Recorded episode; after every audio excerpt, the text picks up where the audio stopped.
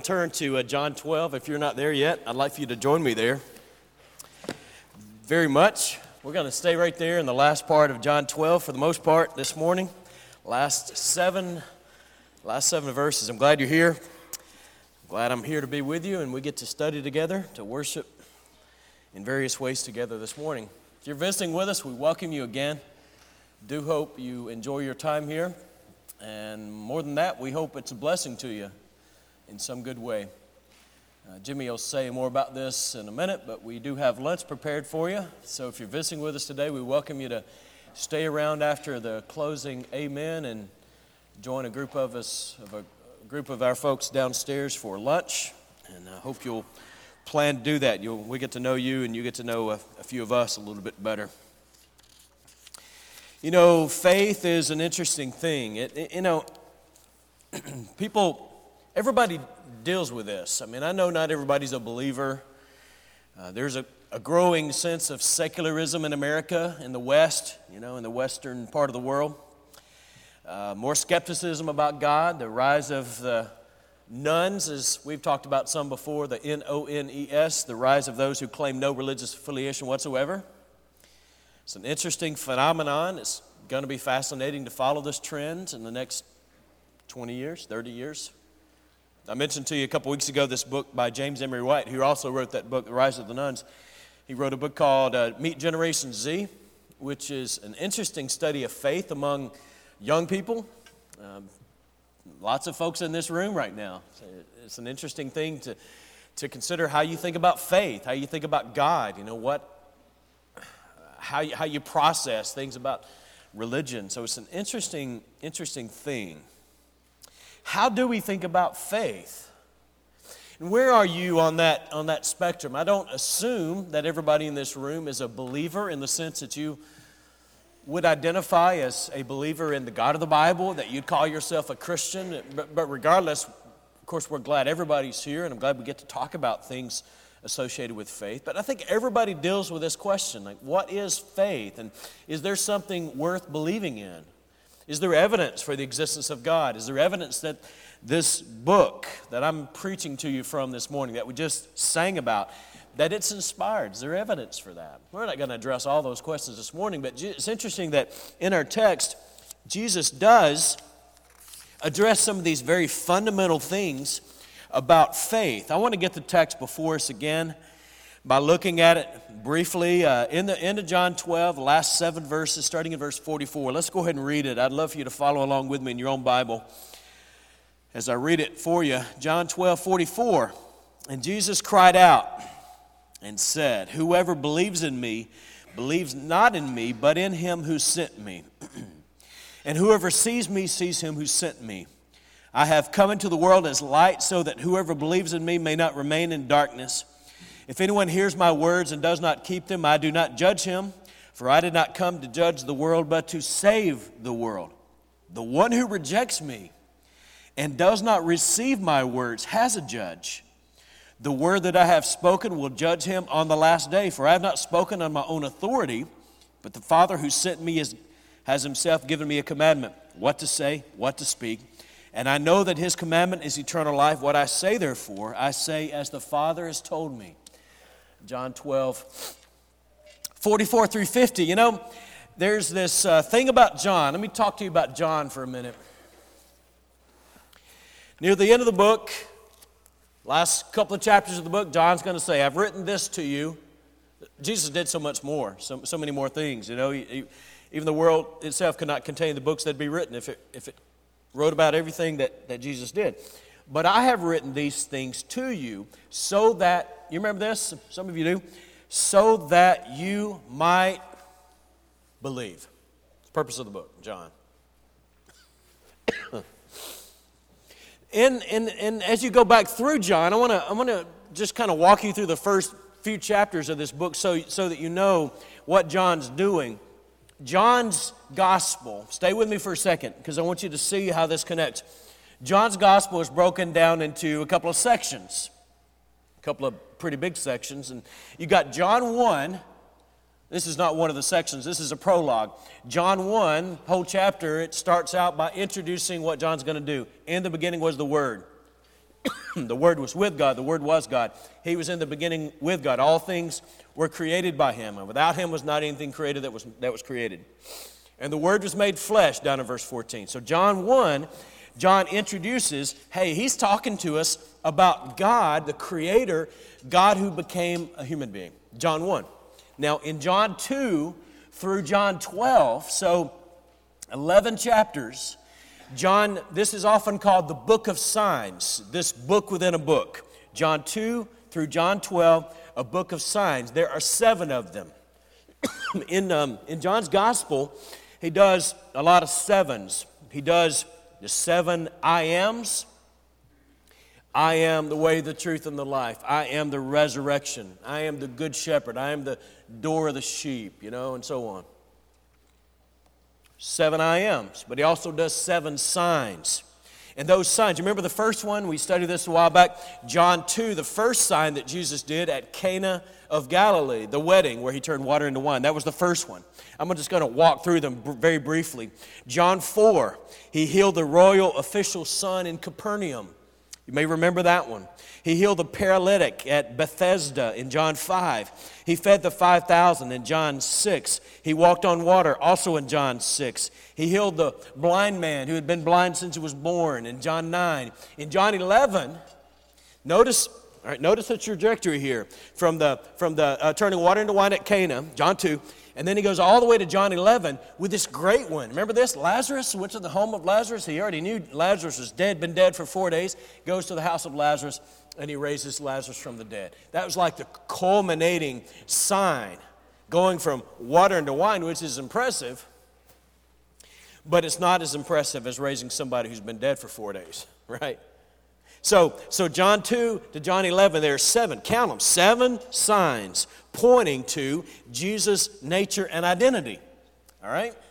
So when you get to John 12, you're, uh, you're, you're supposed to be reading the conclusion to that section of Jesus' ministry. He's done these seven signs. Seven in the Bible is a, is a number of completion, of perfection.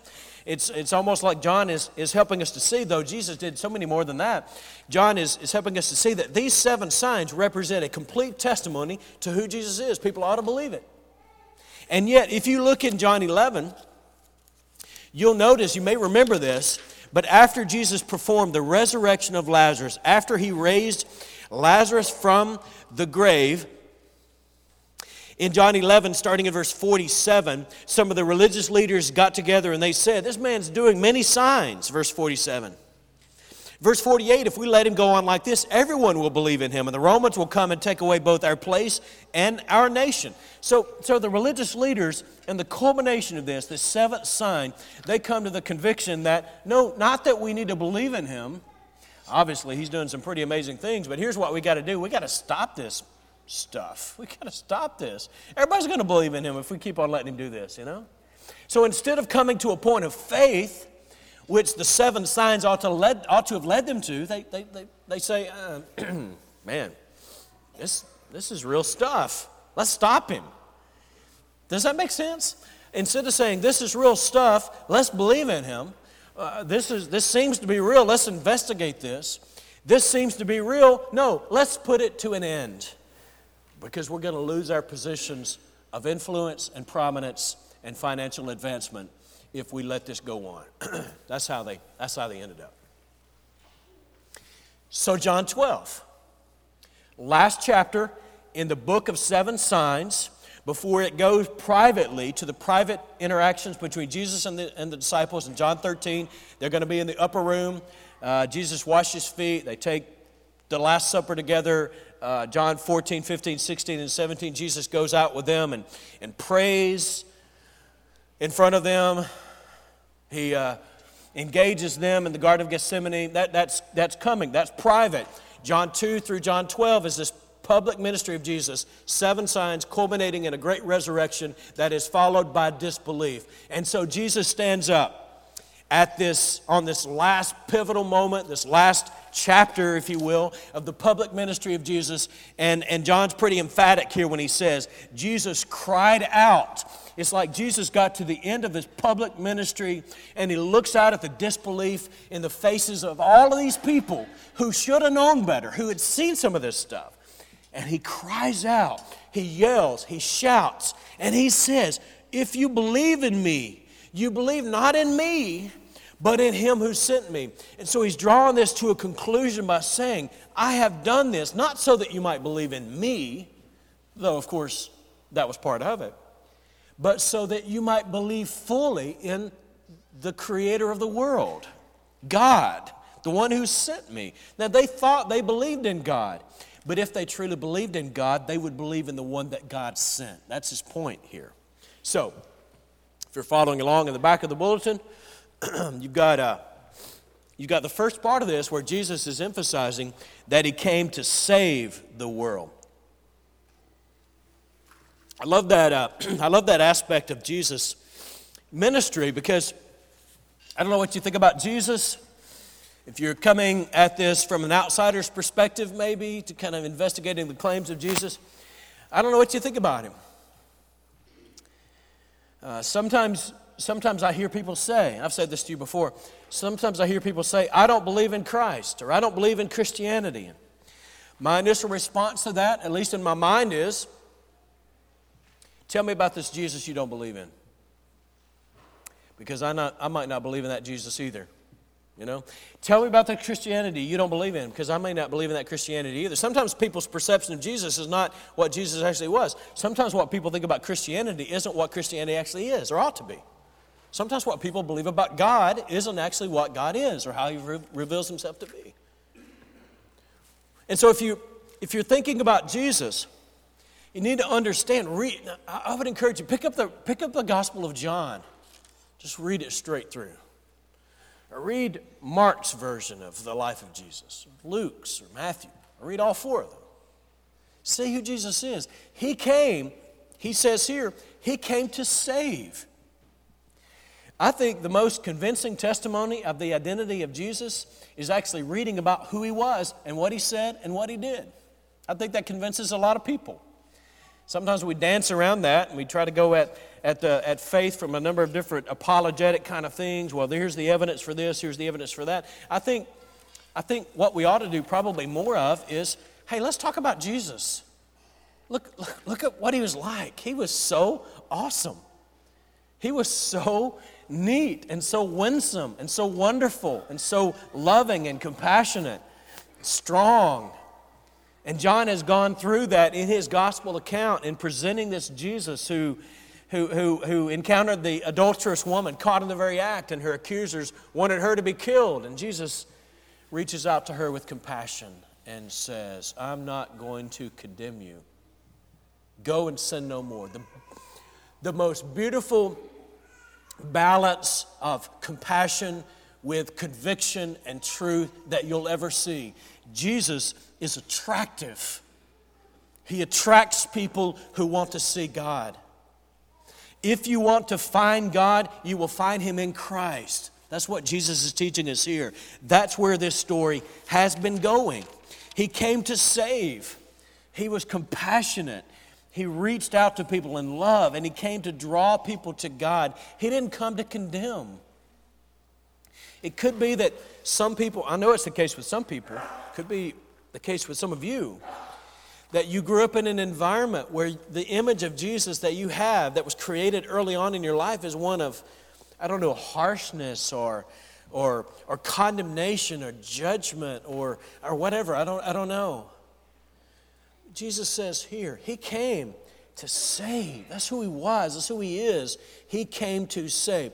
Now, I want to I want to move on to the next section of this because in order to teach what's true about Jesus, we got to emphasize the full picture, right? So he came to save, but he says very clearly, verse 48.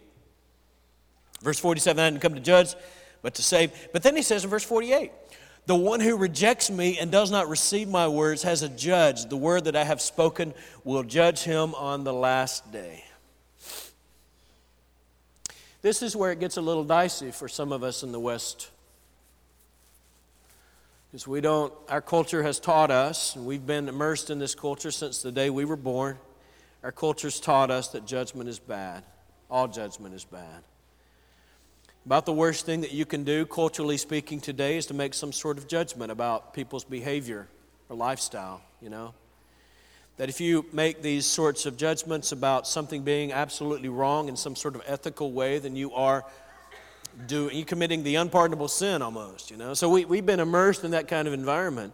That's one thing that is particular, of particular interest to us if we're thinking about generations, because our, our, our younger generations who are here this morning, some of them, they have especially been immersed in that kind of non judgmental kind of environment where it is wrong to say anything critical about anyone's behavior. Live and let live. You know, you've got your own truth, just find your own truth and live your truth and, and don't, don't be pretending like you can be the judge of anyone else's behavior. And so any kind of, any kind of um, absolute judgment coming is anathema to many of our American peers. And yet Jesus talked about it. So if we're going to be faithful to the word that he gave us, we've got to emphasize his role in being Savior, but also the fact that he spoke very clearly about sin and judgment, and he does it here.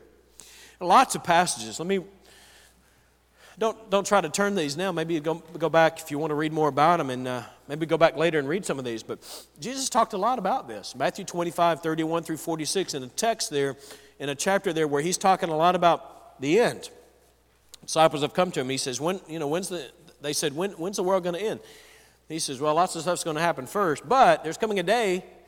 It tells, tells three stories essentially, Matthew 25. It tells a story about a wedding and 10 bridesmaids.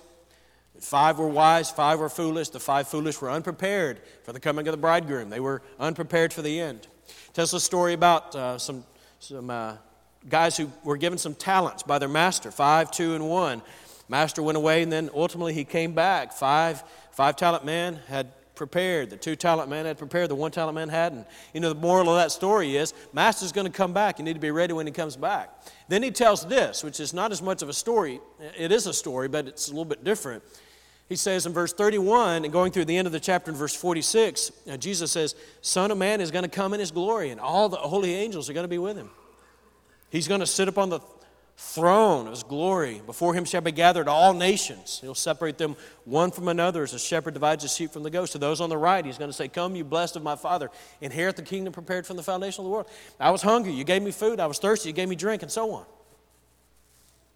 To those on his left, he's going to say, Depart from me, Depart from me into everlasting fire prepared for the devil and his angels because I was hungry and you didn't give me food. I was thirsty and you didn't give me anything to drink, and so on. At the end of the text, in uh, uh end of Matthew 25, he says, These shall go away into everlasting punishment, but the righteous into life eternal. I mean, he's very clear here. There's this, there's this coming day when there's going to be this great separation, this great judgment. And we can't avoid that as, as Christians. And if, especially, listen to me, if you're, if you'd consider yourself of the younger generation, all right?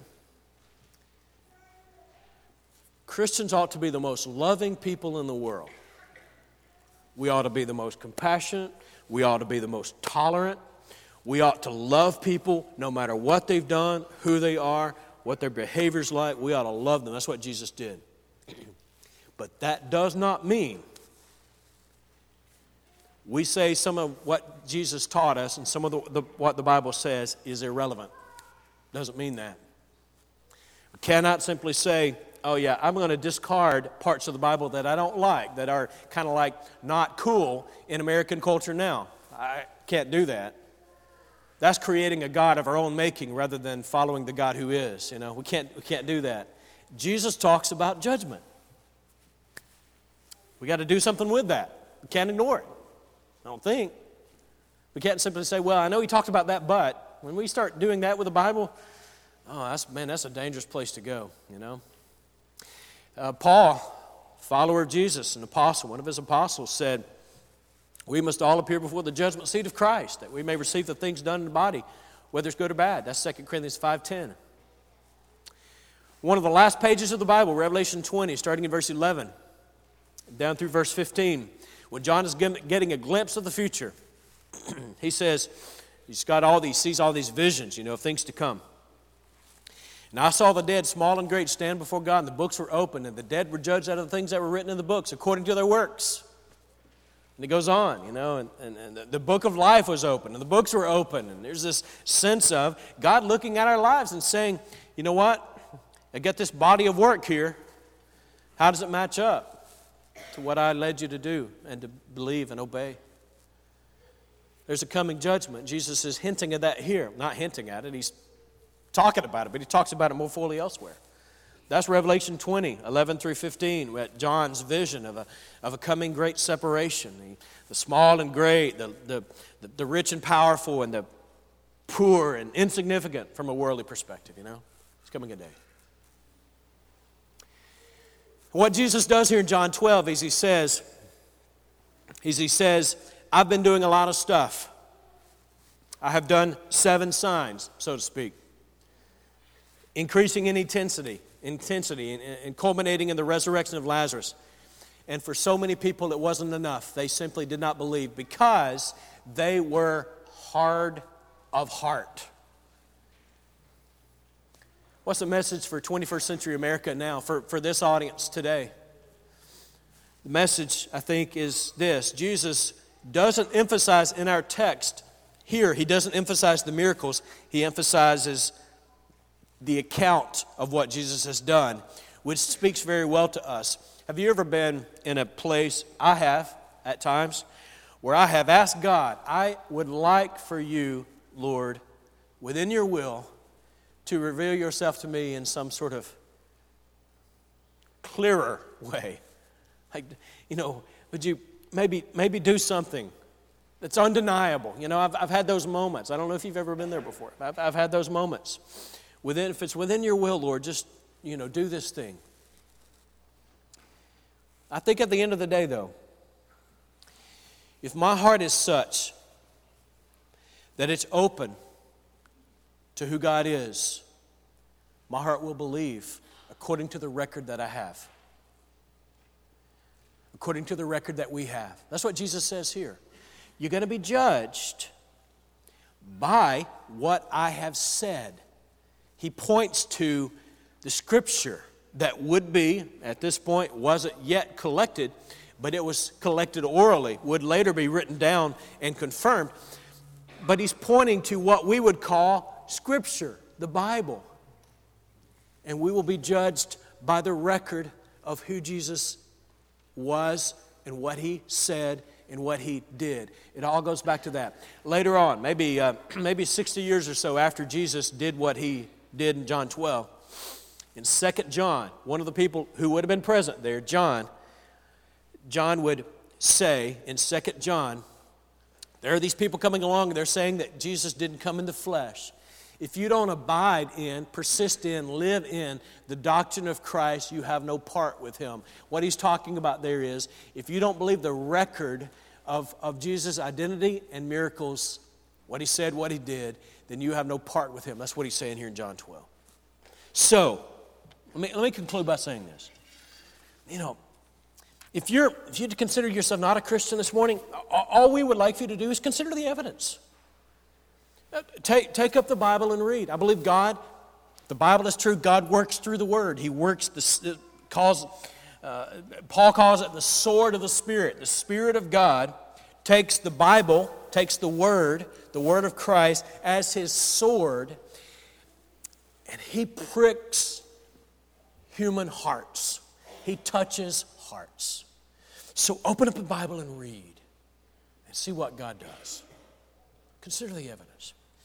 If you're a believer who struggles, go back to Scripture the inspired record and testimony about who Jesus was and what he did. And I believe what God will do is he will take the word, if your heart is open, he will take the word and he will shape and mold and strengthen faith.